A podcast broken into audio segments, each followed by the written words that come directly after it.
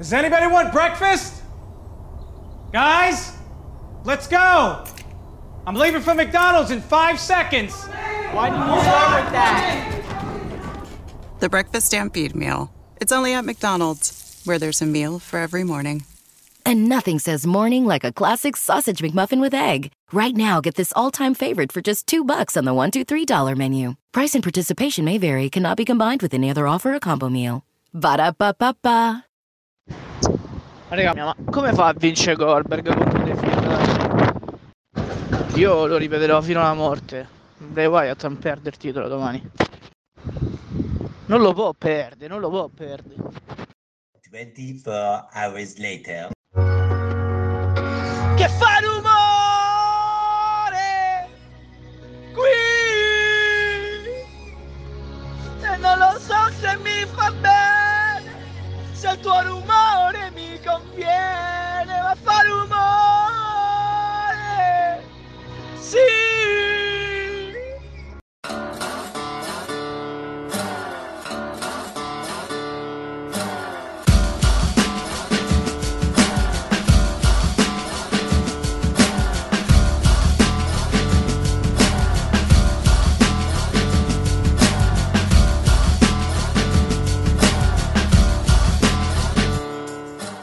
Non lo può perdere, non lo può perdere, e invece l'ha perso.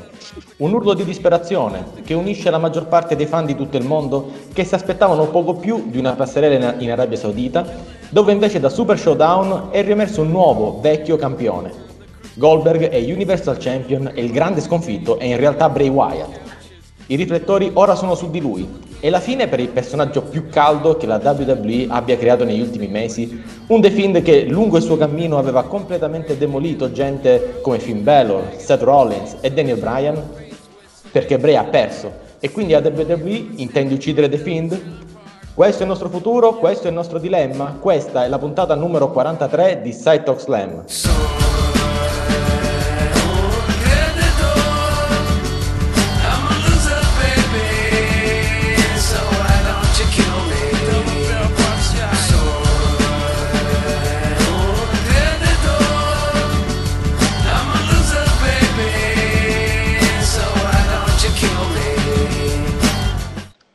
E per parlare di tutti i delitti che ha creato la WWE in Arabia Saudita abbiamo un parterre ricco e allungato. Introduciamo i nostri ospiti, come sempre con noi il responsabile editoriale di WorldWrestling.it, Marco Venturini. Ciao Marco. Ciao Daniele, ciao a tutti, ma il vero ospite centrale su cui ruota la nostra puntata di oggi è un altro, l'uomo che fa rumore. E allora introduciamolo subito, l'uomo che fa rumore, un grande amico, eh, possiede un locale in, in Vaticano, amico di Papa Francesco, il nostro reporter di WrestleMania, non lo dico più altre cose, Flavio Del Duca, ciao Flavio. Ciao ragazzi, grazie per, per questa splendida introduzione, anche se oggi, come sentite dalla mia voce, sarò in lutto. E per uno che è in lutto sicuramente c'è qualcun altro che invece festeggia, parliamo di un nostro amico, un appassionato, Gabriele Marcella, ciao Gabbo. The Man! Ciao ragazzi, buongiorno a tutti. E per concludere, giustamente serviva la voce della ragione, quindi eh, non poteva mancare eh, il nostro carissimo amico, collaboratore del giorno, Andrea Gussoni. Ciao Andrea. Ciao, siamo bene. a posto, siamo a posto, sì, esatto. Ecco, Così diciamo, no, cerchiamo un attimino di eh, equilibrare eh, gli umori e le opinioni perché la notte è stata devastante, sinceramente.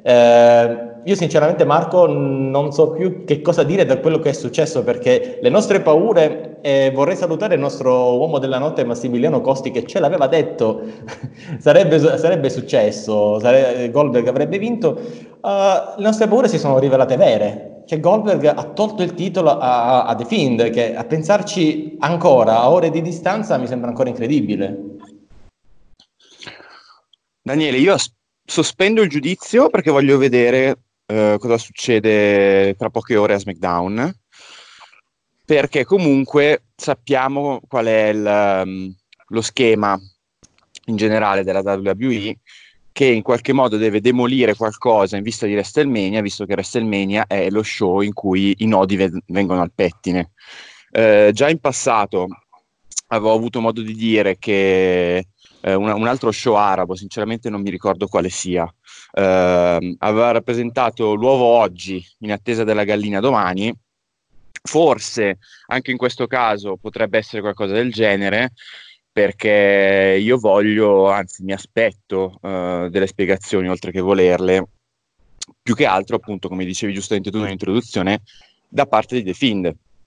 Cioè al netto di Goldberg che si è laureato Universal Champion, ci sarà da capire se Bray Wyatt e The Fiend in qualche modo si siano scollati l'uno dall'altro, se eh, come verrà assunta la responsabilità di questa sconfitta e soprattutto se The Fiend rimarrà in orbita titolo.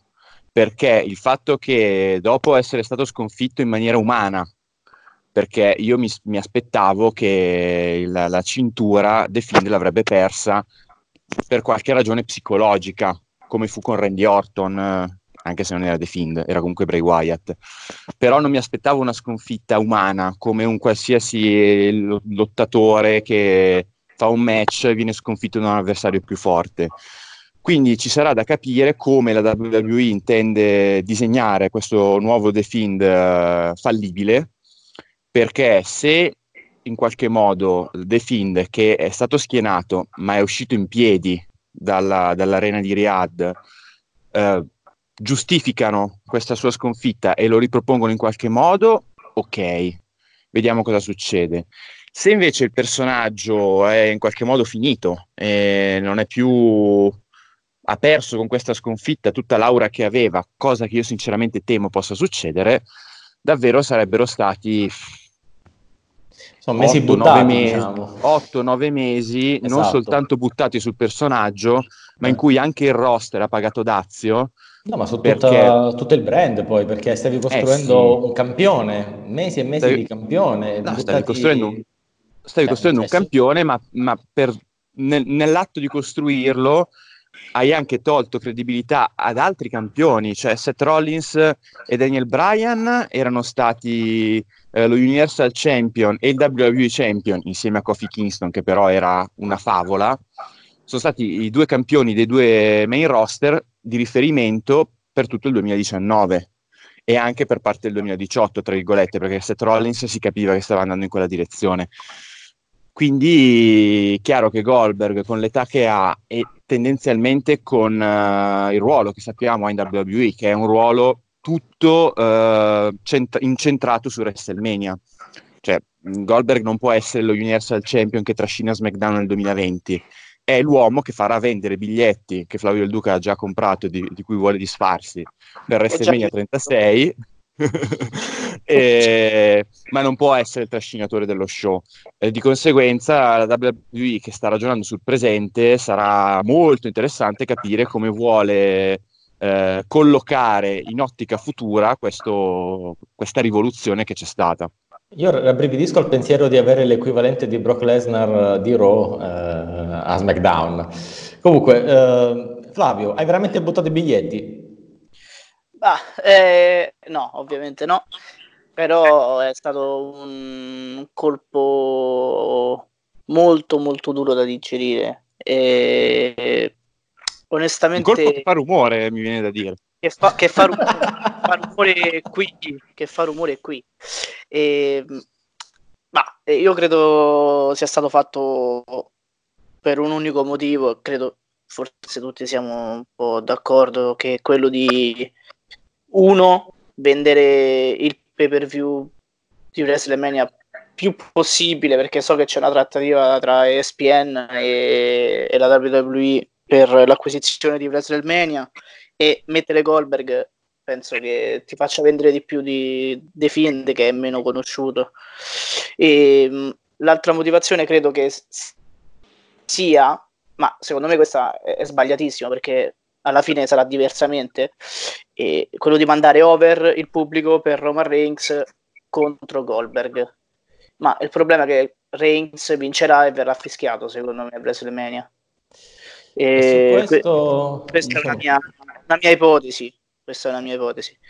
E, um, concludo, questo, concludo questo discorso, scusate, dicendo che eh, è assurdo come AJ Styles che ha 12 anni in meno di Taker, ha perso in 7 secondi, Ricochet a 11 anni. No, in su meno questo di- e poi ci... ora facciamo un po' un giro sulle altre situazioni che hanno dell'assurdo, perché non c'è un assurdo soltanto in- nel match tra Fiend e Goldberg, ma ci sono stati probabilmente errori marchiani No. anche nel resto della card. eh. Adesso, adesso ci torniamo.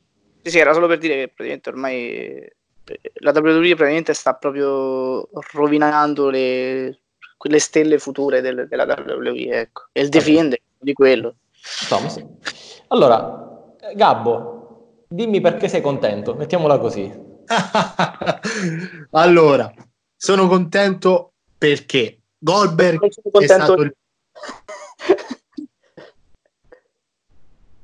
No, vabbè, non ho capito. Comunque, per, eh, Goldberg è stato il primo eh, wrestler che mi ha fatto avvicinare al- alla WWE, quindi è il mio primo lottatore in assoluto che amo, che adoro e tutto quanto. Seconda cosa, io appoggio assolutamente le idee di Flavio perché la WWE ha studiato, secondo me, tutto ciò per mandare over un tipo di nome Roman Reigns che al momento comincia a essere, sai, non è ancora né fischiato né tifato da tutti, sta in mezzo. Quindi cosa hanno fatto? Loro hanno ottenuto ciò che volevano da questo incontro tra Bray Wyatt, The Fiend e Goldberg, che Goldberg vincesse e che il pubblico si incazzasse, proprio detto papale papale. E quale avversario migliore puoi mandare contro Goldberg che non è visto di buon occhio se non Roman Reigns che magari, come ha detto sempre Flavio, succede che, gli fi- che lo fischiano, per carità, non è scritto, non, non si sa, però il pubblico potrebbe ragionare io piuttosto che vedere uno di eh, come Goldberg campione preferisco uno giovane, forte, una novità come Roman Reigns. Certo, a me Goldberg piace, è devastante, è forte fisicamente, tutto quanto. Il match contro, contro The Fiend mi è piaciuto, anche se Jack Hammer è stato un po', un po' penuto. Esatto, perché, perché l'Alernia, esce dall'Ernia Goldberg. cioè, è più che altro un uomo di oltre 50 anni che Poi, solleva un ragazzo Eh, 35 Fabio, non- Fabio, n- non interfere tu, eh, hai detto la tua, eh, giustamente. To- torna nelle tue condoglianze, scusa, fai finire Gabbo, dai. Eh. Chi è che gli ha dato la parola a questo? Scusa Gabbo, prego. dicevo, un uomo di oltre 50 anni, perché ora non mi ricordo, che solleva Daniele, Daniele Gruber ti chiameremo. No, per favore, per favore, se mi dicevi Mentana potevo capire. che stavo dicendo, che solleva Wyatt che penso pesi oltre 100 kg, probabilmente, Non è facile come tutti pensano, perché ad oggi, eh, ad oggi tutto- tutti pretendono di avere sempre ragione dicendo ma è facile.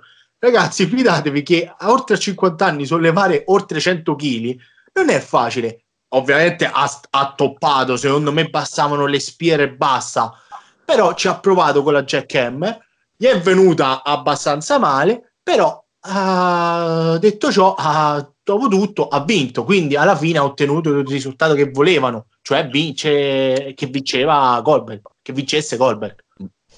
Andrea, Bray Wyatt, un metro e no- Bray Wyatt 1,91 m per 129 kg. Cioè, non, eh, non di- Dolph Ziggler, cioè, ragazzi, non è Dolph Ziggler, insomma. Ah, non nominiamo Dolph Ziggler che ce n'è un altro a lutto, eh? Cominciamo. Eh, No, no, ma io tanto lo sapevo. lo- lo- Dolph Sì, mi dai, ha dai, regalato dai, esattamente quello che volevo che mi regalasse. Dai, poi ci torniamo, poi, ci torniamo perché sul Mansur comunque. Eh, Andrea, sinceramente io non riesco a trovare la sintesi comunque perché mh, io un Goldberg contro Reigns a WrestleMania comunque sia lo vedo un flop. Tu ne trovi una ragione? No, francamente, secondo me c'è stato veramente solo il ragionamento dietro. Ah, beh, fanno tutte e due la spear, mettiamoli uno contro l'altro. Eh, Eh, come avevamo ok. detto in qualche altro Sì. podcast precedente, la Spear Fest eh, Eh, ok, però già di per sé non mi sembra un grande evento vedere Mamma mia. una spear vicenda così. E in generale come ci si è arrivati, perché ripeto, eh, The Fiend poteva anche perdere, secondo me non è quello il punto, ma è il modo, il modo, cioè farlo perdere di nuovo così eh, di nuovo nel senso per quelli che sono stati i match precedenti di Goldberg, che evidentemente non può andare oltre i 2-3 minuti di match, perché tra quelli di Lesnar in avanti, e si è proprio visto che comunque l'autonomia è quella che è, e anche ieri, al di là... Eh, poi, poi, comunque finale... la sua carriera è stata sempre così, anche quando era giovane, cioè lui sì. è sempre stato uno da... Ti, ti, arrivo, ti, ti, prendo a craniate e vinco in tre minuti, c'era così anche da giovane per quello.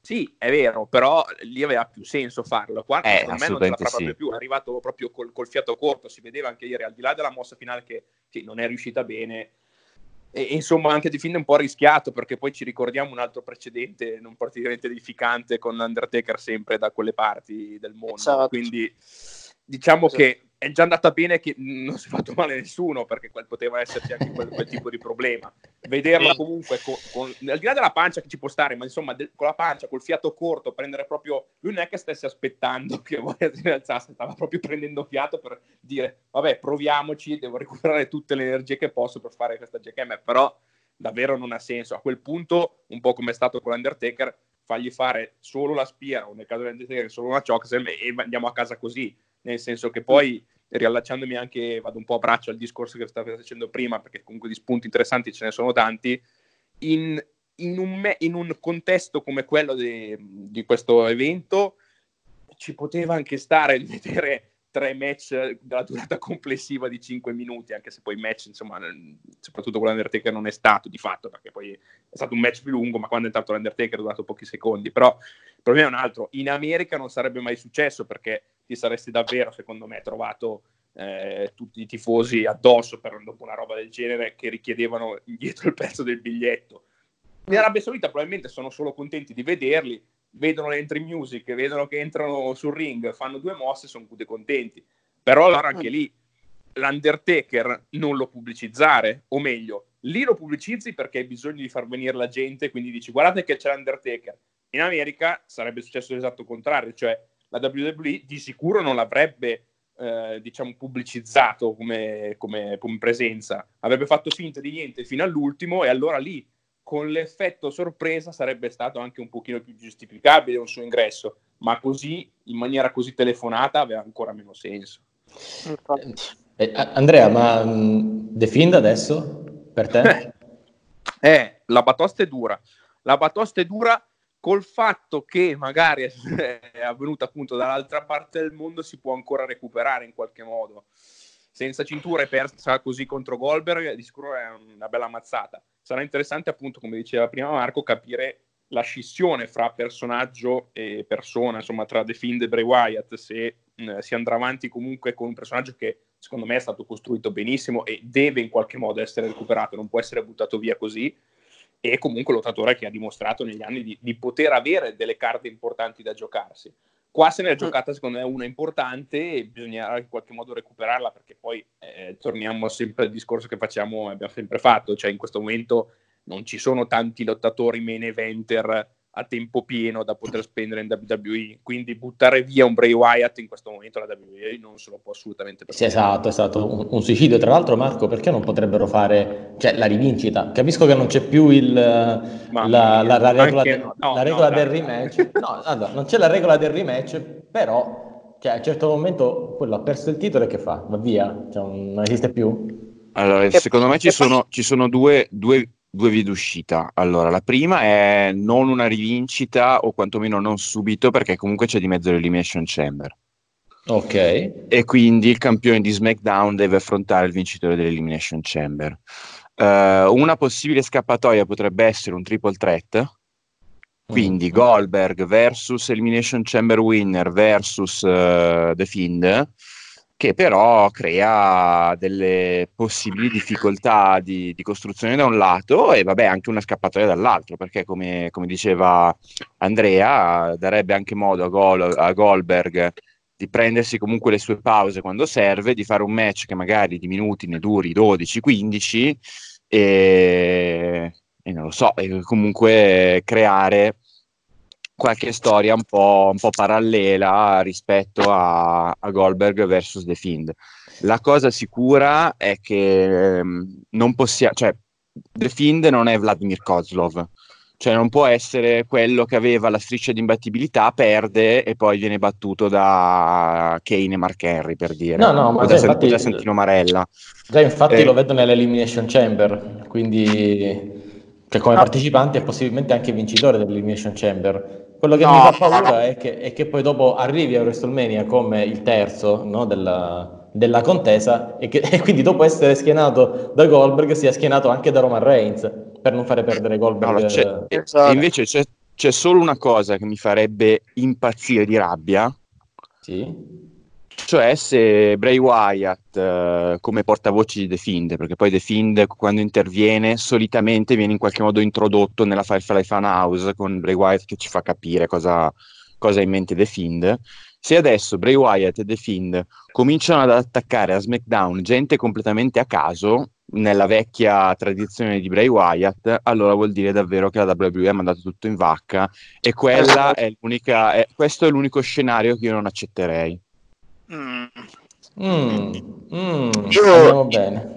Vai Flavio. Io, io penso per come è finito il match, eh, l'ultima scena, la scena finale, diciamo proprio del- di, quello, di quello sketch, chiamiamolo così, è il fatto che Wyatt eh, è lì in piedi e tipo insulta Goldberg con tantissime parole e, e poi scompare all'improvviso, quindi non credo sia finita qui. Esatto, sì, sì, la- sono d'accordo in la- realtà. Vero. la storia di Goldberg e Wyatt, perché la scena finale è proprio fatta apposta per dirvi ragazzi non vi preoccupate c'è un continuo no- non, non finisce qua Ma È meno male.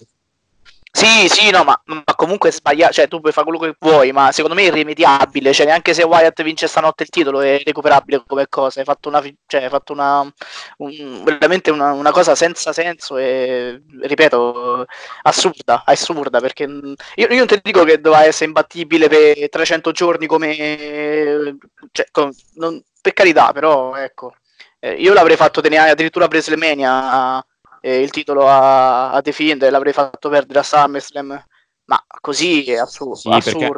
Così è hanno messo, un- hanno messo una macchia sul personaggio che ci hanno presentato finora senza macchie. imbattibile, cioè uno che, uno che resiste a, a 15 mosse finali di Seth Rollins, 37 chiodi in faccia, eh, 47 martellate, eh, ma, ma di che stavo a parlare? E poi perde con la Hammer fa- Alle vabbè, guffate di Flavio Del Duca anche. Sì, Alle sì. guffate del- del- Eh, no, veramente, guarda, è una cosa che mm, ti fa Io rabbia. voglio però perché- sentire, io voglio sentire l'altra campana, cioè Gabbo. eh, Però ade- allora, adesso Goldberg è sempre stato in, in- sì, in Serie A, scusate, in WWE eh, devastante, no? Eh, Ok, non perdeva contro Goldberg, quindi Wyatt vinceva. E chi lo batte? Roman Reigns? Quindi Roman Reigns ritorna di nuovo quello che batte, quello forte, quello indistruttibile che ha battuto la malattia e poi ha battuto il demone. Quindi poi fanno l'associazione perché in WWE sono stupidi fanno l'associazione dopo aver battuto il demone della malattia ha battuto il demone Bray Wyatt wow wow e la gente fa sì ok quindi la- una, una persona poteva battere Fiend, basta. Era Giovanni John Sina da Roma. Basta, questo era. Giovanni a Roma. No, vabbè. Raga, raga, raga, questo era. Era No, tutto guarda, scritto. guarda, non chiudo il podcast qui perché abbiamo altro di cui parlare, quindi andiamo di- direi Però- di... Comunque, comunque rispondendo a Gabbo, Vai. no, Goldberg sarebbe imbattibile anche in Serie A. Gol- Goldberg Sassuolo 5-0, va proprio tranquillo. no però dicevo volevo arrivare secondo me l'unico che può battere The Finn che poteva battere The Finn che ha una storia, un personaggio davvero cazzuto e mi sarebbe piaciuto vederlo lottare contro Bray Wyatt è Braun Strowman The Monster Grandissimo, grandissimo Mm. Gabbo. No, ma a me piace Braun Strowman e era carino vedere cosa potevano fare loro due, due big men, chi demone, chi the monster. Quindi usciva qualcosa di interessante. Bravo, con il, passaggio, con il passato della Wyatt Family, tutte queste cose. così. Esatto, esatto. Ci poteva, ci- per me ci poteva stare Marco, eh? Braun Strowman non ha la stoffa per Ah, una storia del genere. Senti, sono, Ah, stati, sono stati campioni nella storia, gente ben peggiore, quindi dai. Jinder Mahal. Eh, Qualcuno ha detto Gender Mal? Ma Jinder, Jinder Ma- Jinder Mahal è, è ogni più forte di Braun Strowman, ragazzi. Questa Ok. vedita della mano. Erano Allora. due tre che potevano battere eh. No, comunque No, no, comunque no, il discorso secondo me per- non è non- secondo me, e, e chiudo questa cosa per poi dare la parola agli altri che c'è Sì? Andrea che sta tacendo da troppo tempo e voglio sentire quello che pensa. No, eh, mh, eh, The Fiend poteva perdere con chiunque, poteva perdere anche con Heath Slater, però doveva perdere in maniera psicologica, secondo me, non perché ha preso una jackhammer o uno stomp o una zoccolata di Daniel Bryan o un F5 di, di Brock Eh, Lesnar, doveva perdere in maniera cosa. psicologica. Lo No, no, infatti è la mia d'accordo? opinione, eh, cioè io non sono, poi non, No, no. sono, non sono la Bibbia. Siamo qui per Però- parlarne e discuterne tutti. Io non so perché non sono La d'accordo. cosa che a me non è piaciuta della sconfitta non è che abbia vinto Vai. Goldberg, cioè se Goldberg riusciva a insinuarsi nella mente di Bray Wyatt, a togliergli comunque quella sicurezza che lo fa sempre rialzare dopo essere, pre- eh, dopo essere stato preso a legnate nelle gengive da tutti, e fa- lo, lo fa ridere e lo fa rialzare. Se Goldberg fosse riuscito in qualche modo a creare delle insicurezze nel personaggio e che il personaggio comunque a noi pubblico ci trasmetteva, cioè, tu vedevi comunque un, un The Fiend un po' in crisi che dice oddio non so come uscirne fuori da questa situazione. A me andava bene anche che vincesse Goldberg tanto poi Goldberg il modo di farlo perdere anche con un altro avversario lo trovi problema non è quello. No, no, il problema allora- è che il personaggio di The Fiend che è un personaggio mentalmente imbatti cioè mentalmente eh, attraverso la- l- il suo approccio mentale alle, alle avversità alle mosse subite dagli altri è inscalfibile tu l'hai fatto perdere come se fosse un qualsiasi campione che si trova contro un avversario molto forte, molto forte in chiave marca, cioè che comunque ci viene presentato come molto forte e lo sappiamo che Goldberg lo è. Però come si diceva prima, come diceva Flavio, se tu eh, ti rialzi dopo 15 stomp di un Seth Rollins che per la proprietà transitiva è riuscito anche a battere Brock Lesnar che a sua volta in 7 secondi batte Kofi Kingston, Mhm. e tu ci stai dicendo in qualche modo che Goldberg riesce eh, laddove nessun altro è riuscito, cioè che è davvero 3, 4, 5 livelli più in alto rispetto a chiunque altro, perché ha reso umano un personaggio che umano non è mai stato. Io speravo che eh, The Fiend perdesse perché qualcuno gli togliesse le sue certezze, o con la sorella come aveva fatto Randy Orton ai tempi della faida precedente, o non lo so, togliendogli i guanti, o strappandogli i capelli come forse sembrava che volesse fare Daniel Bryan. Così hai fatto perdere un personaggio diverso dal personaggio che stai costruendo dall'anno scorso. Ma io personalmente non sono d'accordo per un semplice fatto, perché se tu distruggi mentalmente The Fiend hai distrutto tutto il personaggio. Meglio che perda il titolo in modo rocambolesco. Ma poi Guarda si può ricostruire quello, cioè poi passi i mesi Mm, successivi a The mm, Fiend. no, comunque- cioè, no, se, so. se- se togli la psicologia, perché perdendo togli la psicologia del personaggio, secondo me eh, avrebbero fatto danni peggiori. Io voglio guardare il bicchiere mezzo pieno e, e considerare che la psicologia del personaggio sia rimasta intatta. Direi di chiudere diciamo, con eh, l'argomento bestia di Satana e, e passiamo a un'altra bestia di Satana, anzi The Beast, letteralmente. Eh, lo temevamo, Marco, però eh, chiedo direttamente a- ad Andrea cosa ne pensa. Eh, è stato uno squash match. Cioè, Sì. cioè, eh, ne avevamo bisogno? Ma forse ne avevamo bisogno i sauditi. Io scusate, ritorno sempre a quell'argomento lì, ma dobbiamo secondo me iniziare anche un po' a scindere le due cose, nel senso che non- è vero che si tratta di grandi eventi, ci, troviamo, ci troviamo a poche settimane da WrestleMania e, e qua obbligatoriamente si è dovuto procedere con storie che poi avranno ripercussioni con WrestleMania, su WrestleMania. Però qua era anche un evento in cui in qualche modo dovevi far combattere Brock Lesnar, francamente si sapeva già come sarebbe finita per l'avversario. Mm, dare una chance titolata, che di fatto non è stata neanche una vera chance titolata, così a un lottatore che comunque si sapeva già che fine avrebbe fatto, non mi è sembrata un- così, una grande idea. Si poteva ottenere lo stesso risultato in un altro tipo di match. Non dico con un'altra leggenda, perché poi, francamente, i vari Goldberg della situazione Sì, anche basta, eh. anche basta, esatto. Buttare via magari un, un altro main eventer forse aveva poco senso, però neanche dargliene uno che non aveva mai avuto nessun tipo di chance a questo livello. Cioè, davvero eh, le, le risatine di, di Lesnar ce le siamo fatte anche noi, nel senso che era come dire, ma davvero? Davvero dobbiamo fare questo match? Sì, a questo punto paradossalmente ci stava a farlo finire anche in fretta, cioè era anche inutile eh, tenere eh, per la lunga un match che comunque non aveva nessun senso, francamente, secondo me. Quindi Sì, sì, tanto ma- valeva far- farlo finire come tutti ci si aspettava. Poi da qui a dire se ce n'era bisogno, sono d'accordo che probabilmente non ce n'era, però eh, Lesnar in qualche modo dovevi presentarlo al pubblico, l'hai presentato così, loro sono contenti e buonanotte. Tutto lì. Contenti loro, contenti tutti, però Sì. Gabbo, Gabbo, eh, onestamente sì, Ricochet non solo ha perso, ma ha straperso. E non è che adesso c'è troppo danno anche al personaggio Ricochet? Onestamente, Sì, sì, secondo me l'hanno abbastanza rovinato perché, ti spiego, sono anche molto fan di Lesnar. Ovviamente eh, è un lottatore vero, uno dei poca- pochi lottatori veri in- in- nel mondo del wrestling. Però mandargli un personaggio del genere per un incontro del genere non ha senso perché quel ragazzo, Ricochet, sa lottare, sa fare tante cose. E, e questa opportunità più che altro è stata un, una possibilità di rovinarlo e l'hanno fatto perché hai rovinato un personaggio che innanzitutto piace, che è capace di fare di tutto, contro un Brock Lesnar che anch'io ho notato che rideva perché molto probabilmente diceva ma sul serio devo fare questo match? Cioè non posso lottare contro qualcuno un po' più serio? Qualcuno un po' più grosso? Perché diciamocela, diciamocela la verità, non, non nascondiamoci dietro un dito. Lesnar fa dei buoni match grazie all'avversario, ovviamente, ma anche l'avversario deve essere decente per Lesnar e mandargli uno come Ricochet, secondo me, non ha avuto assolutamente senso.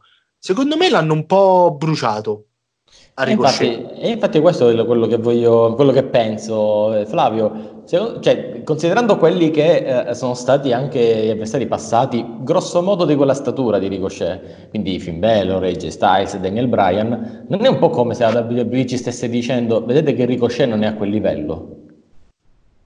E penso di, che, penso di sì, perché alla fine sto squash eh, è inaspettato, eh. cioè secondo me inaspettato. Io pensavo tirassero fuori un match di 10-12 minuti. In realtà, evidentemente, il charter privato di Brock Lesnar no- non aveva tempo da aspettare, aveva pagato il parcheggio, aveva pagato il parcheggio Aveva un'ora pagato solo. il parcheggiatore. Eh, cioè, e quindi è è dovuto scappare. E, sì, secondo me il pensiero è proprio quello che, che hai detto. eh, hanno dato un chiaro riferimento che Ricochet non, non arriverà mai a, quei livelli di Brian, di Styles e de- degli altri. Purtroppo, eh, perché io ripeto, sono un grande ammiratore di, non come The Fiend, ma sono un grande ammiratore di, di Ricochet. E, mm, eh, mi ha fatto diciamo un po' strano vederlo perdere così in cioè, veramente 2 minuti e 20 di match. E, ehm, è un peccato perché rovini anche secondo me moralmente, cioè rovini un grande atleta perché poi eh, sì, è tutta storyline, è tutto, tutto vero, però comunque questo fa male anche moralmente secondo me a- al ricochet persona, non wrestler, ma Un, persona. minu- un minuto e. 30 per l'esattezza. Un Sì, sì. minuto e 30 per l'esattezza. 90 secondi. Sì, sì, 2020 e tutto. eh. Eh, dico, Marco, ma secondo te in pratica non lo recuperiamo più Ricochet? Cioè adesso prima che lo ricostruisci passeranno mesi. E di mezzo No, c'è non è WrestleMania. Quindi Non è detto perché può essere il primo passo comunque di un percorso di redenzione. Alla WWE piacciono tanto gli underdog eh, che finiscono col grugno al suolo e poi si rialzano. Quindi la- questo la butto non è- lì, la butto lì un non è- tornillo. No, no, no, no, no, non, non- non è non, non lo non ce lo vedo.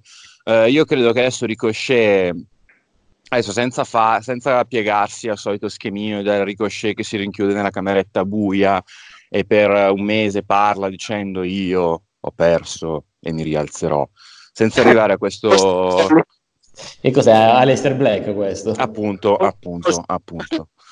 Per- ma non è, non è neanche quel tipo di personaggio. Io credo che possa tranquillamente essere gestito come il, il personaggio dal grande cuore, dalla, eh, che mette il cuore oltre l'ostacolo, che ci prova, che va vicinissimo a raggiungere il massimo risultato possibile e che piano piano dimostra a se stesso e a tutti che può ricostruire andando a battere avversari sempre più forti come se fosse il videogioco in cui arrivi al, all'ultimo livello, arrivi al mostro finale, eh, ti batte, poi riparti al primo livello e di nuovo risali gradino dopo, dopo gradino mia, e quando arrivi... Così, non so se è oltre TVPG, però mi sembra un coito interrotto, cioè arrivi sempre lì e poi non ce la fai. Spesso... No, non è che arrivi sempre lì, c'è arrivato forse un po' prima di quando, cioè del momento giusto, anche perché lui è stato campione negli Stati Uniti, ma appunto anche in quel caso lì aveva affrontato avversari, diciamo, della sua stazza. Ma io credo comunque che Ricochet, tenuto conto del fatto che c'è anche dietro Paul Heyman, eh, sia comunque una risorsa che a Raw tengono ancora molto ben presente e che forse sarebbe stato prematuro farlo arrivare già al massimo livello, ma io penso che in qualche modo ce lo faranno arrivare. Adesso, vabbè, eh, di fronte a lui c'è una, una montagna da scalare, eh, pian pianino io credo che ci arriverà. C'è in realtà una, un precedente che va contro ciò che ho appena detto, che è quello proprio di Finn Balor, che dopo aver perso con, con Brock Lesnar di fatto rimase intrappolato in, in, uno schema narrativo che non l'ha portato da nessuna parte, tant'è vero che poi è tornato a NXT peraltro facendo il torneo di cui parlavi tu. Io penso proprio proprio per questo motivo, visto che l'hanno già fatto, spero e confido che non succeda anche con Ricochet. No, no, spero anche io, anche se devo dirti che il, visti gli ultimi eventi di NXT non vedrei male eh, Finn Balor draftato ulteriormente in NXT UK che va a prendersi il titolo da Walter eh, poi ci sarebbe un voto a NXT, ma lì sta alla WWE capire come colmarlo.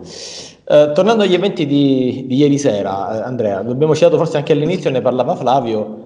Uh, Gus, ma sta Undertaker, ma perché così? Ma soprattutto ora che hanno affossato AJ Styles con una chokeslam, eh, una cosa, ma eh, adesso il match di WrestleMania come lo costruiamo?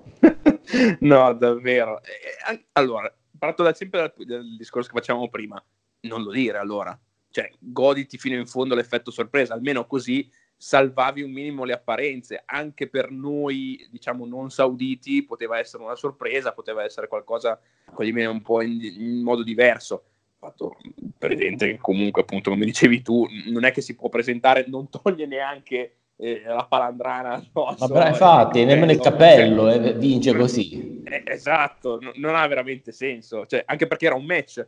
A quel punto, se dovevi fare una roba del genere, facevi vincere J Styles, questo trofeo, pseudo trofeo esatto. che ho messo lì a caso, lo facevi intervenire, lanciavano la sfida a WrestleMania, poteva avere un senso. Anche, anche con una chokeslam, ma non durante un match. Cioè, esatto, non aveva veramente esatto. senso, nel senso che eh, lui si aspettava che arrivasse Re Mysterio, o comunque anche non Re Mysterio, un altro avversario, era pronto a lottare. Quindi pronto a lottare non può essere schienato o comunque messo a terra in qualche modo dalla ciò che è fatta così. Va bene l'effetto sorpresa, ma siccome non era una sorpresa per nessuno nel mondo, non lo era neanche per lui. Non puoi fingere di essere sorpreso dalla presenza dell'Undertaker. Ha volato con te quindi lo sai che cioè, cioè, non sì. fingere di non sapere. Eh, incredibile avete fatto il check-in e i controlli di sicurezza insieme eh, esatto quindi a quel punto no se, se, lo sappiamo tutti che erano, ero insieme non fare la faccia sorpresa di quello eh, chissà come mai in aeroporto, in aeroporto, c'erano un miliardo di persone tra l'altro eh, erano tutti lì. sì.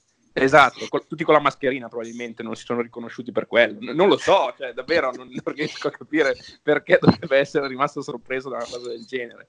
Eh, è l'unico aspetto che, fa, che fa suonare un po' la cosa, perché di per sé poteva anche essere costruita in maniera diciamo quasi interessante, anche se io non, non sono particolarmente favore del match tra leggenda e lottatore a tempo pieno di adesso. O metti due leggende o metti due lottatori, cioè n- non ha molto senso perché mi sembra già in partenza squilibrato comunque come match, a prescindere da come lo vuoi far finire, perché poi magari vincerà l'Undertaker. Questo, questo, schema lo hanno fatto Però... spesso, l'hanno riproposto anche con John Cena e The Rock, quindi bene o ah, male. infatti io, io, su questo invece non sono d'accordo perché le leggende in realtà dovrebbero anche servire a elevare ehm, dei lottatori contemporanei, quindi quello eh, ci sta, basta. Vincono eh, bravo, il problema, è esatto, il problema è quello. Il problema è quello, cioè Goldberg dovrebbe servire per, per, per, permettere a un lottatore di adesso di dire caspita, questo ha battuto anche Goldberg.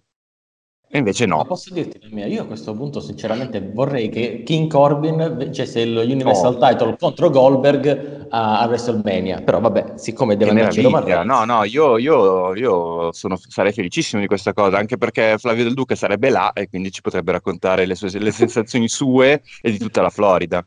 Esatto. Comunque, tornando su Undertaker, però, Gabbo, e ora cosa ci raccontano? Cioè, come fanno a fare risollevare AJ Styles e possibilmente anche magari farglielo vincere per il match a WrestleMania? Ecco, mi ha fatto una domanda abbastanza complicata perché io onestamente mi aspettavo la vittoria di Styles così in modo tale che Undertaker ritornasse e facesse qualcosa, magari andava a sfidarlo, non lo so, però con questa vittoria Taker potrebbe dire ok, ho battuto AJ Styles, non de- devo dimostrare niente a nessuno perché io sono Undertaker, io sono una leggenda. Come puoi costruire un match così? Come puoi risollevare AJ Styles? Ma soprattutto, co- come, chi fai vincere e come lo fai vincere? Sono tutte domande complicate perché al momento la WWE da questo punto di vista ha spiazzato, penso, tutti, anche a me. Cioè, io non mi aspettavo onestamente che vincesse Undertaker. E detto ciò, come possono risollevarlo? Non lo so, magari Undertaker si presenta e viene attaccato da, dal club e Styles poi continua a mandargli frecciatine su frecciatine su frecciatine. Onestamente, la vittoria di Styles eh, a Mania non, non mi dispiacerebbe contro Undertaker perché AJ Styles è stato perché ormai anche lui sta andando via via scemando in bravura nel ring, ma è anche l'età che avanza, ovviamente. È stato uno dei migliori performance, eh, uno dei migliori lottatori eh, nella storia del wrestling. Se lo meriterebbe eh, una vittoria del genere su un avversario del genere come Undertaker. Eh, eh, però invece, come giustamente diceva Flavio, eh, che cosa hanno combinato? Hanno fatto una cazzata, giusto Flavio? Ah, sì, sì, ma eh, stavo dicendo prima, eh, è incredibile. Tutti i giovani hanno perso contro tutti i più vecchi della, della federazione. È tipo un suicidio di massa tra, tra i, tra i giovani wrestler. Che poi giovane, comunque Styles non è giovane, ma comunque ha 20 anni in meno di Undertaker. E- e- e, mm, è assurdo, è assurdo. Sinceramente non so come faranno a rialzare AJ Styles dopo sta... Pure questo è uno squash, 7 secondi, raga, cioè veramente assurdo. E che tra l'altro, sì, diciamo, veramente incredibile. Ragazzi, 7 Questo secondi è assurdo. Eh, che poi Marco, posso dirti la verità, lo sai cosa mi ha fatto ridere? Che hanno introdotto questo incredibile, prestigioso Two-Wake Mountain Trophy, incredibile. Quando, Certo. quando entra, quando entra AJ Styles al momento se lo bacia, è bellissimo. eh? Poi lo vince Undertaker, esce, se lo guarda di lato, non se lo cacca di pezza completamente e se ne va via. Mazza che prestigio, eh? Proprio... Doveva, doveva arrivare Shane McMahon, se lo prendeva lui e quello sarebbe stato l'apoteosi. Quello è a tripudio, guarda. Che Io bello. in chat prima alzala capitano, alzala. Esatto, esatto, ma bello, bello. No, no, guarda. Però guarda, io, io apprezzo il fatto che ogni anno riescono a inventarsi un nuovo trofeo, cioè è una cosa troppo bella. Cioè, io so- è io non vedo l'ora di vedere Super Showdown 2021 per vedere quale sarà il trofeo dell'anno Eh, prossimo. non ci sarà perché Crown Jewel quest'anno anche? ci sarà Crown Jewel, ci Eh, sarà Crown quindi- Jewel, eh, sì. ci sarà Crown Jewel eh, il prossimo autunno e quindi sì, in realtà dovranno spremere le meningi Eh, no, ancora. Notato che hanno cambiato location, non era più lo stadio, ma hanno preso il Sì. palazzetto più piccolo. Vedi che stanno cominciando a contenere i costi, eh? perché allo stadio non, hanno, non, hanno- non erano riusciti a bucare, a vendere i 70.000 Però- biglietti e allora hanno cominciato... Però è sempre una piccola WrestleMania, eh? perché lo stadio anche- è enorme. c'è stata anche un'arena più rumorosa. Quindi eh, io comunque ho impressione che comunque sia, indipendentemente dall'aspetto economico, che è quello principale, stanno anche riuscendo a fidelizzare un pubblico che la prima volta che andarono lì eh, fu abbastanza silenzioso. Cioè, alla Greatest Royal Rumble era stata davvero una, una passerella silenzioso, una sì, sì, sì. passerella in cui si erano scaldati giusto per Mansur, per l'appunto, Perché? Ma, ma per il resto, sì, era, era come se fossero a teatro più che un evento sportivo. Mentre invece io sto notando che comunque questo pubblico saudita sta imparando a capire forse il wrestling e in particolare il wrestling della WWE, che è quello che gli viene proposto. E, mh, mi piace, con questo me sono, sono, contento di vedere uno show in cui il pubblico è felice, cioè è un po', la, è un po come il fanciullino di Pascoli, no? la prima volta che vedo uh, Dov Ziggler contro Mansur mi fa piacere. La prima volta che vedo The Miz e Morrison uh, che vanno per i titoli contro il New Day, cacchio che bel match, uh, This is eh, awesome. Ed è una cosa divertente, cioè, è, è, è, un bel clima comunque per uno spettatore. Posso per uno spettatore che, l'altro, ho notato, ho notato, nel pubblico un, um, un cartello con scritto uh, se Goldberg vince, we riot. Quindi cioè, che è veramente eh, smarcatamente smart, diciamo letteralmente, cioè gente qualcuno dice senti noi sta roba non la vogliamo, noi vogliamo dei film, quindi un po' più avanti di quello che pensiamo, eh? No, ma infatti ed è comunque un'evoluzione che è avvenuta in pochissimo tempo, se, se ci pensi. Sì, sì, perché davvero, eh sì, perché davvero la, nelle prime esibizioni in Arabia Saudita avevi la sensazione che fossero fuori, un po', fu- un po fuori contesto. Uh, c'è Max Disastro 92 che Super Showdown da sempre lo ha rinominato uh, politicamente impreciso Super, Super Smashdown. E, cioè, per, per, per, quelli che sono i presupposti è ancora così, assolutamente. Però io sto vedendo un clima all'interno dello show che poi viene trasmesso anche a casa, perché parliamoci chiaramente, eh, se tu vedi, cioè, alla fine l'essere umano è abbastanza semplice. Se tu vedi uno show brutto in cui senti soltanto gente che fischia, a maggior ragione eh, ti viene da pensare, allora ho ragione io, cioè a me non sta piacendo. C'è un clima eh, in cui anche il pubblico là la sta vivendo male se invece ti capita comunque di vedere uno show che non stai apprezzando e senti i boati delle persone, ti viene il dubbio, ma allora magari lo stronzo sono io. Potrebbe eh, alla fine la, la, la, Royal Rumble del 2015, che con, continuiamo a considerare lo show peggio riuscito degli ultimi cinque anni insieme a Battleground 2017 e probabilmente a LNSL 2019, ebbe comunque quella, tutta quella eco eh, molto molto negativa per come fu disegnata la Royal Rumble. Il Royal Rumble match vinto da Roman Reigns con Big Show e Kane che trattarono tutti gli altri big che non erano Roman Reigns come degli stracci da, da buttare fuori dal ring. Quella fu la componente principale. L'altra componente che secondo me è stata importantissima è stata la reazione della gente di Filadelfia sì, che era sì, partita sì, gasatissima dal match tra John Cena, Brock Lesnar e Seth Rollins e poi man mano che avanzava la Royal Rumble avevano già capito dall'eliminazione di Daniel Bryan che era entrato col numero 11 in poi capirono dove stavano andando a parare. Quindi prima piombò il silenzio più totale poi man mano iniziarono a rumoreggiare poi iniziarono a fischiare a dire we want Rusev nella città della dichiarazione dell'indipendenza degli Stati Uniti e all'epoca Rusev era l'invasore russo ancora. Eh, questo fa capire io, tanto. Io, io tra l'altro, sì, vabbè, sì, per, per, uh, approfitto per raccontare un piccolo aneddoto personale. Ero a casa di Andrea Gussoni quella notte, l'abbiamo vista insieme. Oh no, ma, scusa, e... ma lo sa il tuo amante Aldo Fiedone? Penso di sì, ma non è quello il punto. Il ah, punto okay. è che eravamo ovviamente per la Royal Rumble è sempre così, cioè hai attesa per quanto magari hai già una vaga idea di come possa andare a finire, la vuoi vedere una Royal Rumble. E non eravamo neanche arrabbiati, eravamo senza parole, perché comunque avevi, avevi visto una Royal Rumble pessima, ma poi era anche il clima che aveva contribuito a rendere quello show così memorabile in, in senso negativo.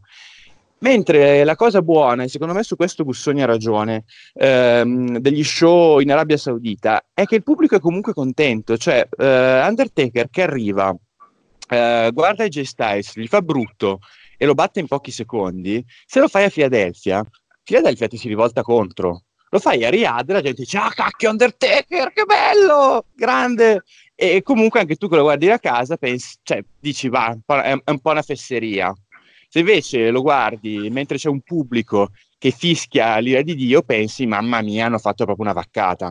Secondo me comunque anche la componente ambientale fa molto nel resto. Fa molto, infatti io su questo volevo chiedere proprio a Gus, uh, in questo ambiente che come diceva giustamente Marco, fino a poco tempo fa vedeva soltanto le grandi leggende, tipo il Triple H, Undertaker, Kane, via dicendo. Uh, stato, sono state proposte gente, facce nuove anche per il main roster negli Stati Uniti. Quindi abbiamo visto Angel Garza, Umberto Carrillo, abbiamo visto gli Street Profits. E diciamolo, Gus, è stato comunque un successo perché il pubblico ha reagito bene su questi match.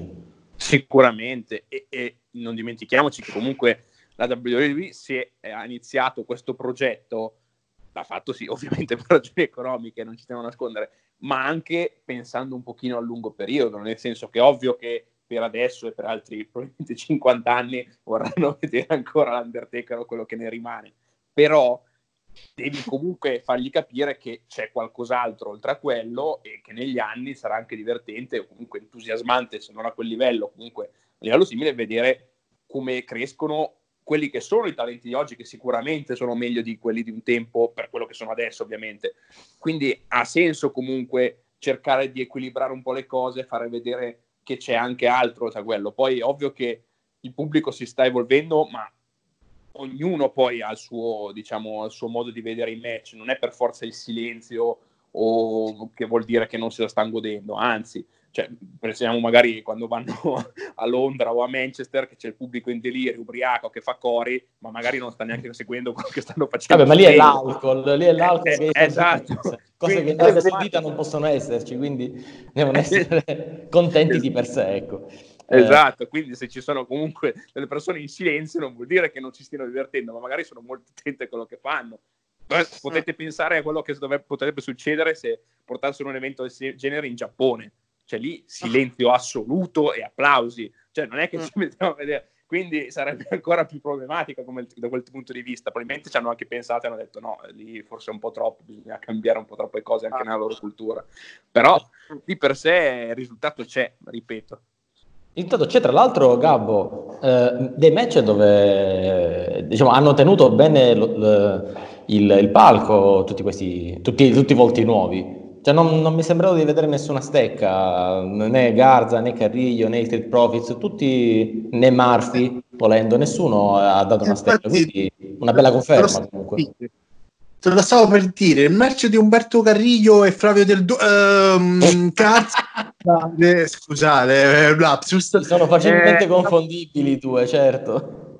No, ragazzi, per chi ascolta il podcast, prendete una foto di Flavio Derduga, prendete una foto di Garza, mettetele insieme e sono la stessa persona. Detto ciò, perché le foto di Derduga sono così in giro? cioè... Eh vabbè, lo troveranno. Eh, Flavio. l'amicizia su Facebook e vedete, poi vedete. Comunque è stato un match godibile, come, come mi aspettavo onestamente non mi aspettavo che facessero un buon match i Street Profits insieme a contro Buddy Murphy e, e cose, Seth Rollins. Mi è, mi è piaciuto anche uh, in generale il, com- complesso, il match, il lottato. Non, non, non mi è dispiaciuto assolutamente. Mi è piaciuto anche il New Day contro John Morrison e The Miz, però qua stiamo parlando di gente affermata, di gente che sono anni che eh, sta... sono veterani. Quindi... Esatto, cioè rispetto a Umberto Carriglio e Garza, eh, loro sono capaci di fare ottimi match a prescindere. Invece, ritornando sui due messicani, un match eh, che mi è piaciuto tanto e anzi sono felice, sono felice che, che Garza stia dimostrando tutte le sue abilità uh, perché secondo me sarà un top hill eh, certo, fisicamente è piccolino, per carità, però può, può fare tanto nella, nella, sua carriera in WWE. Io Manzur? Io... Manzur onestamente mi ha rotto letteralmente i coglioni. che va in Arabia Saudita, ah, vince. Cioè, ho capito. No, lotta una volta ogni morte di Papa, ci lamentiamo di Lesnar e poi Mansur. Ah, Mansur. Mansur batterà, Mansur batterà Goldberg, lo sapete, sì. Cioè, no, aspetta, aspetta, abbiamo, abbiamo lo, scoop in esclusiva di Flavio Del Duca, detto anche Angel Garza. Dillo. Eh, Mansur batterà Goldberg al prossimo evento in Arabia Saudita. Oh, teniamo, segniamoci questa data, 28 febbraio No. 2020, la No, profezia ragazzi, di, di Roma del. Duca. Eh? C'ha ragione Flavio, c'ha ragione perché non è possibile che questo appena combatte contro qualsiasi lottatore quando è in terra saudita diventa, diventa imbattibile. Cioè, ho capito, per carità, eh, non è che gli hanno dato avversari, sai, gli hanno dato un Brock Lesnar, gli hanno dato un Drew McIntyre, gli hanno dato Dolph Ziggler, che insomma Dolph Ziggler sta nel limbo della, di SmackDown, cioè non, non sta fa nien- non sta facendo niente di importante, però ne- non è neanche l'ultimo arrivato scemo che sta lì tanto per. Il match neanche questo mi è dispiaciuto più di tanto, però cioè, fallo ba- battere uh, Dolph Ziggler. La, la volta precedente aveva battuto Cesaro, giusto? Sì, Cioè, non, non ha, non, ha, non ha senso, cioè, gli perdono, ok. Poi, se sta scalando i ranghi, sta scalando i ranghi. Prima ha vinto la Greatest Royal Rumble, mi pare, poi ha vinto contro Cesaro, adesso ha vinto contro Ziggler, il prossimo diventerà campione di qualche cosa, magari che so, un campione intercontinentale. Goldberg. Marco, tu cosa ne pensi di questa ho cosa? Sentito, ho sentito Flavio, Flavio ha detto Goldberg. Sì, sì, sì, Goldberg è sicuro, perde il titolo contro Mansur al prossimo evento Saudita. No, comunque volevo concludere, se potevo, se potevo dire la Vai, mia... vai, vai, tranquillo, questi vai. Giovani, questi giovani che avete detto, io vado controcorrente, nel senso, secondo me nessuno di, di quelli citati da voi e che abbiamo citato, diciamo, qui sul podcast avrà un ruolo alto. Avrà un ruolo alto nel, nel- nella gerarchia della, della federazione, E- tranne che Buddy Murphy. Secondo me, Buddy Murphy è stato messo apposta sotto l'ala di, di Seth Rollins perché vedono in lui un qualcosa che un Carrillo, un, un Garza, un Andrade che secondo me finirà presto nel dimenticatoio. Questo è il mio pensiero. E, mm, e- e quindi vedo loro ri- rimarranno sempre in quella fascia media bassa de- del, de- della WWE ma ripeto è un'ipotesi personale. Non vedo nessuno che poi fanno match godibili perché poi alla fine li guardi non sbagliano niente fanno il loro dovere però ecco pensa un domani un Carriglio top federazione oppure un Garza mio cugino Garza scusate eh, to- to- top, top de- della WWE cioè raga mm, non ce lo vedo ma ci vedo un Murphy ecco un Murphy come il sinceramente ce lo vedo proprio bene Marco, tu come li vedi questi giovani che comunque hanno tenuto bene il palco? Eh? Cioè, scarsi non sono. Allora, io intanto devo chiedere sc- scusa agli Street Profits che ho maltrattato dal, sin da quando hanno debuttato a Raw perché il loro personaggio non mi piaceva, continua a non convincermi del tutto, lo trovo da un lato un po' vecchio, da un altro lato una mh, parte una, una copia 2.0 del New Day, però sul ring mi convincono e li ritengo l'unico avversario sensato eh, della, della cricca del Messiah. Quindi bene gli Street Profits, eh, avanti così, anche perché serve a, a Raw avere dei personaggi un po' ca- caratterizzati soprattutto in chiave face. Perché i principali face di Raw in questo momento sono Kevin Owens, Samoa Joe che si è fermato per, il- per i problemi con, con il wellness program e Drew McIntyre che sono tutti dei personaggi che fino all'altro ieri erano degli heel molto caratterizzati come heel, peraltro. Eh, di conseguenza avere comunque dei personaggi davvero buoni che riesci a riconoscere come buoni è importante. Sono d'accordissimo su Buddy Murphy, che è un personaggio che a me è sempre piaciuto, eh, al di là delle sue qualità da, da lottatore che avevamo potuto vedere già a 2 5 Live, dove però fanno una gran fatica a, a presentare i personaggi al di là dei lottatori. A me, a me Murphy era piaciuto sin da quando era stato coinvolto suo malgrado nella famosa e complicatissima vicenda di hanno ucciso Roman Reigns, chi sia stato non si sa, eh, perché non doveva essere lì e trovatosi lì per caso aveva reso molto bene, secondo me anche meglio rispetto a- al tuo amico Eric Rowan. E quindi sì, io, io- io spero che in questo momento il prossimo obiettivo di, di Seth Rollins e dei suoi amici possa essere il titolo degli Stati Uniti e che lo vinca non Seth Rollins ma Murphy e che questo possa comportare diciamo il primo argomento un po' di contesa all'interno del gruppo. Perché comunque ci troveremo un Murphy titolato, un Seth Rollins che in questo momento è campione di coppia, io non credo che rimarranno campioni di coppia in eterno, però nel momento in cui, un po' come fu, adesso facendo un paragone molto, mo, uh, molto azzardato, un po, fu, un po' come fu per l'Evolution quando divenne campione del mondo dei pesi massimi Randy Orton, io credo che sarebbe una, sarebbe una buona trovata da parte della WWE eh, trovarsi un uh, Marzi che, che, diventa campione degli Stati Uniti, magari dopo aver vinto un match multiplo, che mi sembra la soluzione migliore.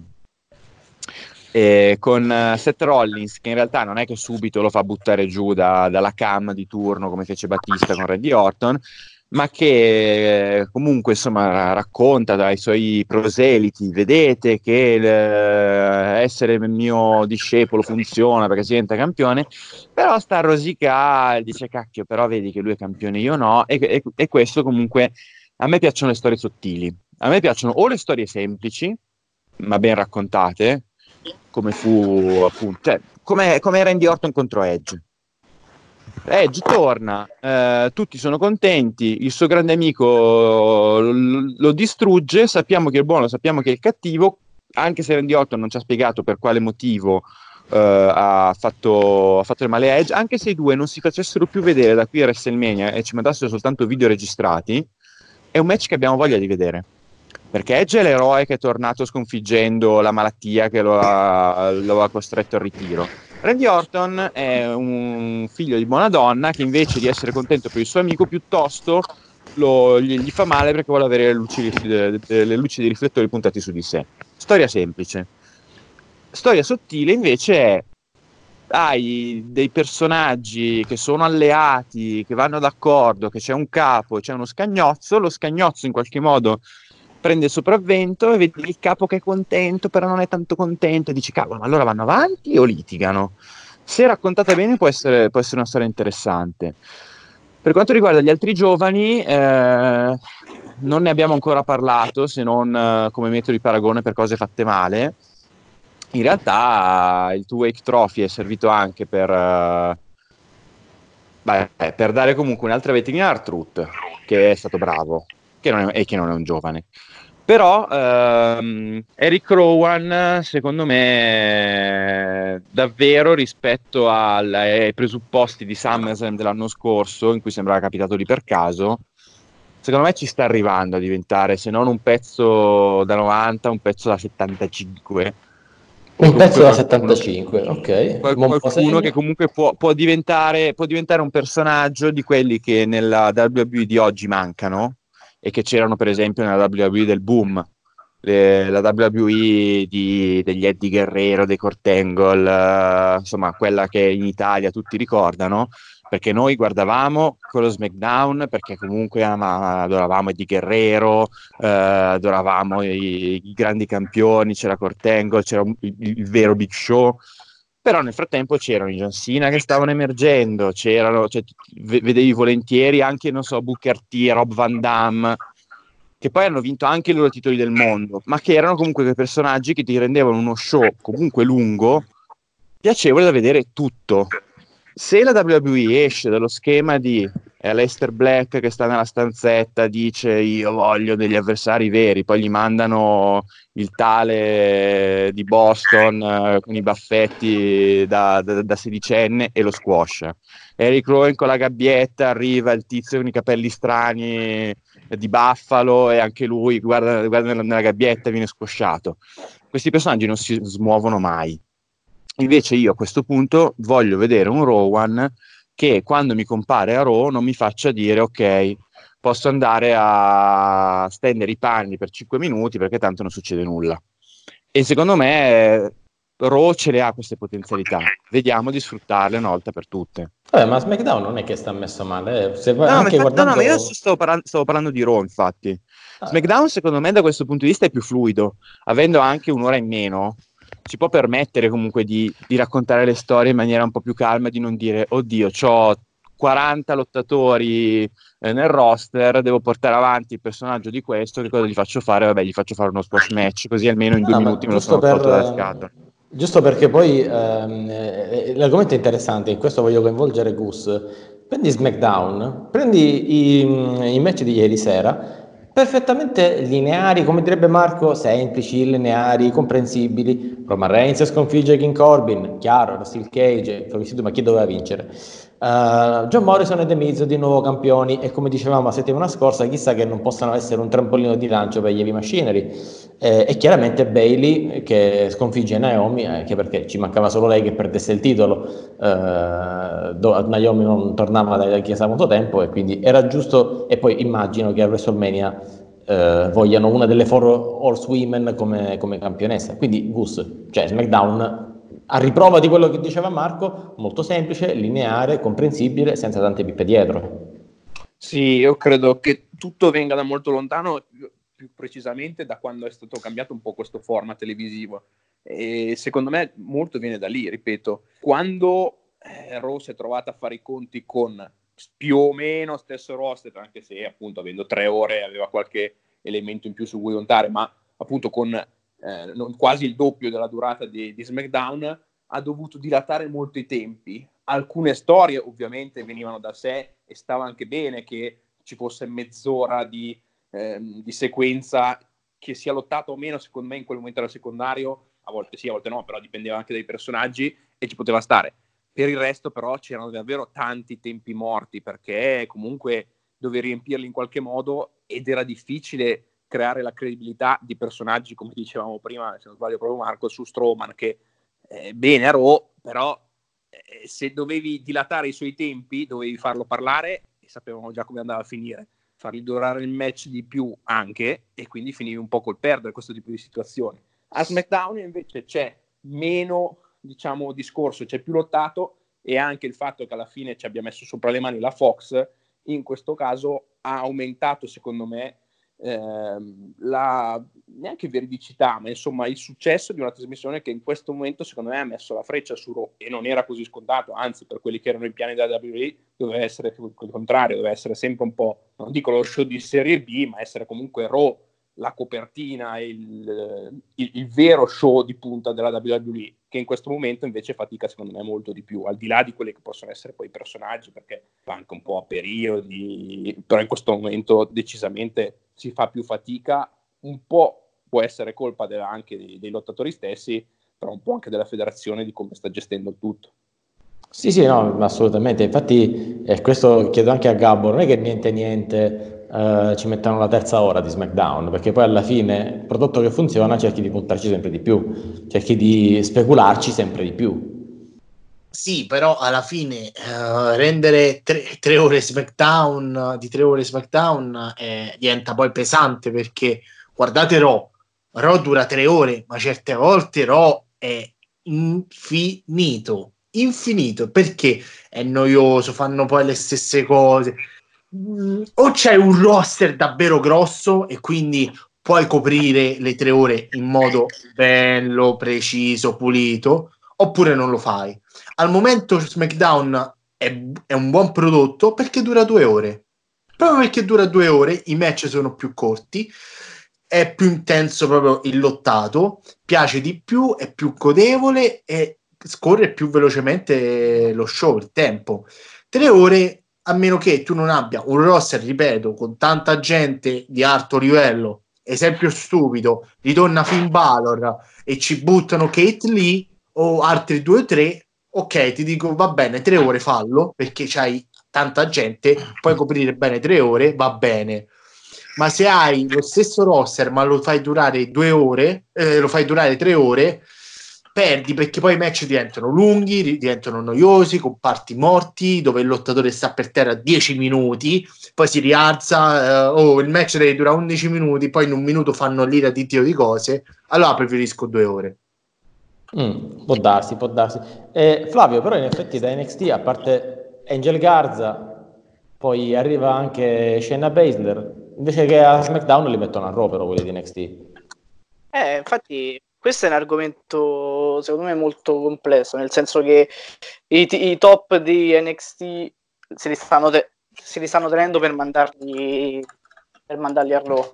Cioè i vari Cole, Gargano, eh, Ciampa, eh, un domani saranno, ma Kate Lee, cioè se Kate Lee secondo me raga, sarà uno dei top da federazione proprio mani basse dovesse succedere qualcosa che non, se non succede e, ehm, secondo me se li stanno a tenere apposta per, per il- magari proprio post, post takeover Portland, eh, ah, sì, scusa, Tampa.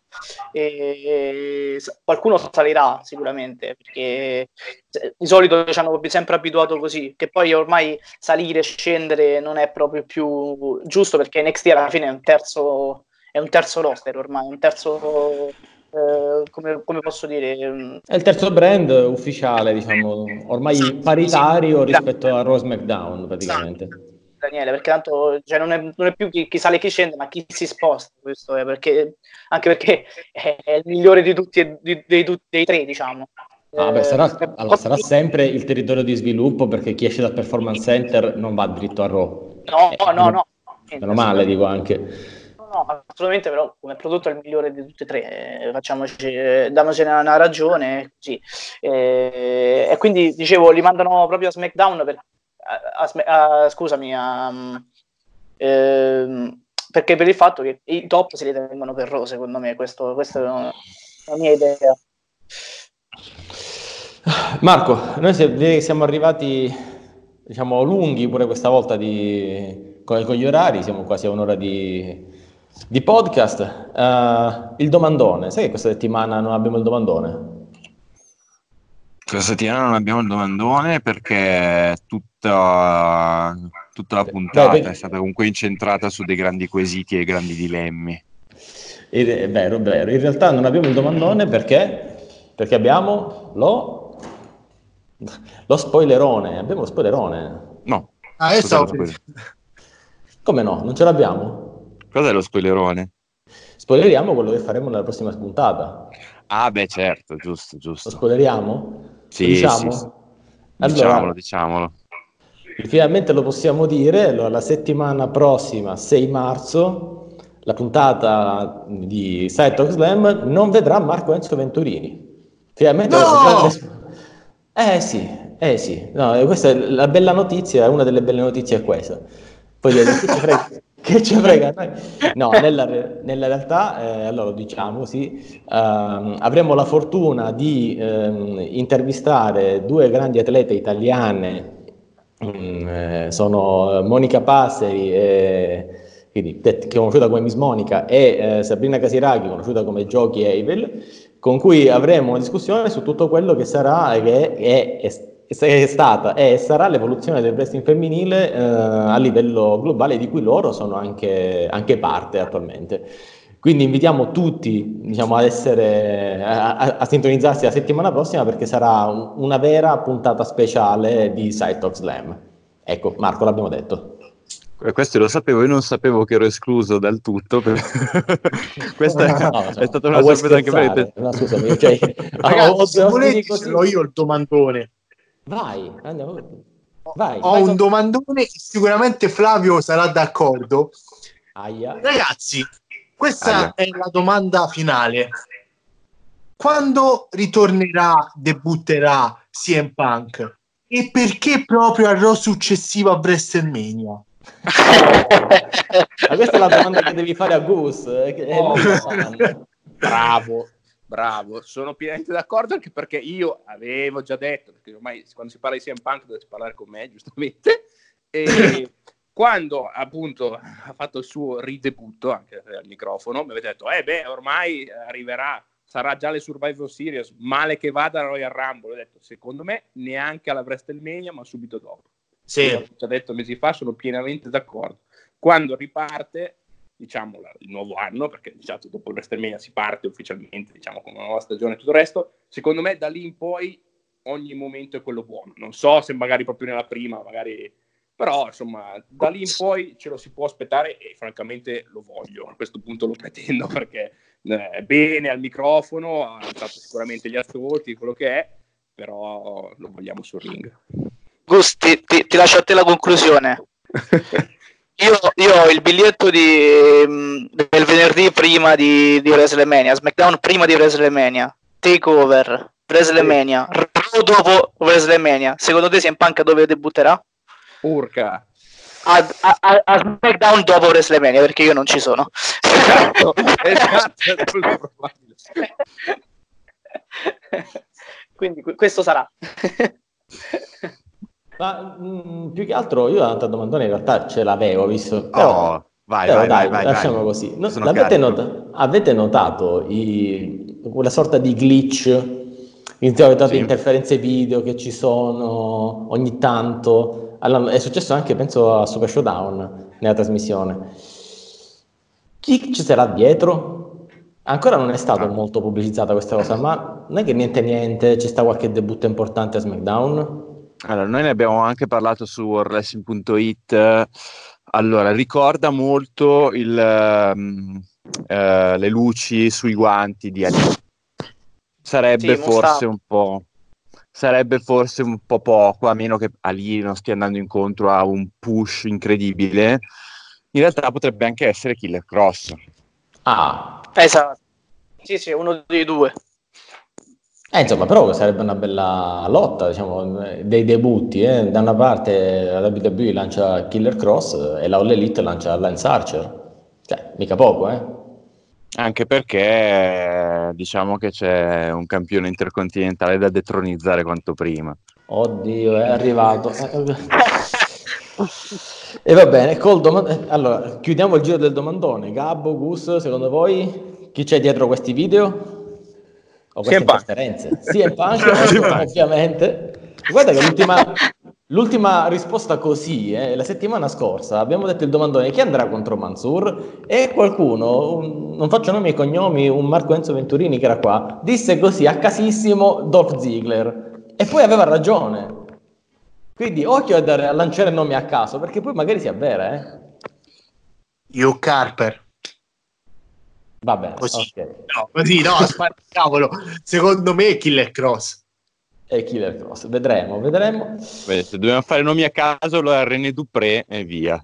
Se pensiamo- Però se pensiamo che Mustafa comunque doveva avere il push, ma poi non l'ha più avuto per colpa dell'infortunio, a me fa pensare più Mustafa lì che Killer Cross. Ma buono o cattivo? Cattivo. Eh, Ecco, proprio... Eh, me- me sa de- Mamma mia, ma io rabbrividisco, eh. Sinceramente, Ali cattivo... Boh, non lo so, già che non mi Vabbè. piace tantissimo, però vabbè. Vedremo. Vabbè. Ragazzi, siamo arrivati ultra lunghi, abbiamo fatto pure il domandone oltre allo spoilerone e quindi ringraziamo gli E ospiti c'è, che un, e, c'è un- e c'è un'elimination chamber vicinissima di cui non gliene frega niente a nessuno, tra l'altro. Questa è una cosa molto interessante, secondo me. Assolutamente no, no, non ce ne può fregare di meno. Diciamo, abbiamo- No, ci sarà, tra l'altro, mm, match anche lì è un po' a casissimo, basta vedere l'Elimination Chamber femminile che sarà una... Ah, no, aspe- no, no, no, non lo posso dire quella parola, porca miseria, non è una put, no, non è sta, ci sarà uno schifo assoluto, Eh, quella di SmackDown ancora è da annunciare, insomma, Vabbè, diciamo, che quella fem- diciamo che quella femminile è abbasta- è un po', è, è un po' inutili- inutilina tenuto conto del fatto che secondo me diciamo che comunque le possibilità che vinca Shayna Baszler sono un po' tante. sono alte? Sono alte? Attenzione, attenzione a Ronda, attenzione a Ronda. Ah no, ecco, questa dilla, questa dilla pubblicamente, assumiti le tue responsabilità. Visto che hai Attenzione. detto, vi, aspetta, No, io non visto so che nulla, eh, hai di detto, roba visto che è, esatto, mo- calmi, tutti calmi, visto che hai detto Bray Wyatt non lo può perdere il titolo, non lo può perdere il titolo. Esponi pubblicamente la tua teoria riguardo l'Elimination Chamber femminile. Eh, la espongo dicendo che China è la vincitrice annunciata, ma attenzione a Ronda. Tutto qua. No, eh, spiega meglio. Eh, ma che vorrei poi a te c'è a Ronda? Meglio, ragazzi, eh, Ronda prima o poi tornerà. Ronda per me WrestleMania la farà.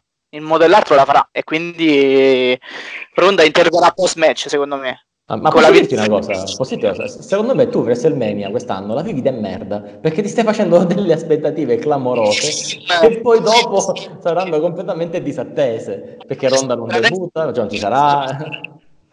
Levando non dei, meglio The Fiend, ragazzi, c'è una card assurda. Cioè, penso vedrò una delle WrestleMania più belle degli ultimi 3-4 anni. Probabilmente. Cioè, la card è veramente qualcosa di. Cioè, de... Tiger Styles, Edge Orton. Eh, magari fanno un The Fiend contro Sina, che comunque non è, non è che mi dispiacerebbe. Eh, comunque, non è male. Eh. Attenzione. Quindi, vediamo. vedremo, vedremo. Ragazzi, ci siamo? Siamo arrivati alla fine di non lunghi, molto di più rispetto al normale. E allora ringraziamo gli ospiti che sono stati con noi. Grazie ad Andrea Gussoni. Grazie Andrea. Gus, Ciao, quando vuoi i microfoni. Quando volete voi. e ringraziamo anche Gabriele Marcella. Gabbo, grazie di essere stato con noi. Grazie a voi per avermi invitato. Ci sentiamo alla prossima. Ciao a tutti. Grazie anche al socio ufficiale di Angel Garza, Flavio Del Duca. Grazie di essere stato con noi. Buenos días a todos. ¿Eh? ¿Qué cosa? Buenos días a todos.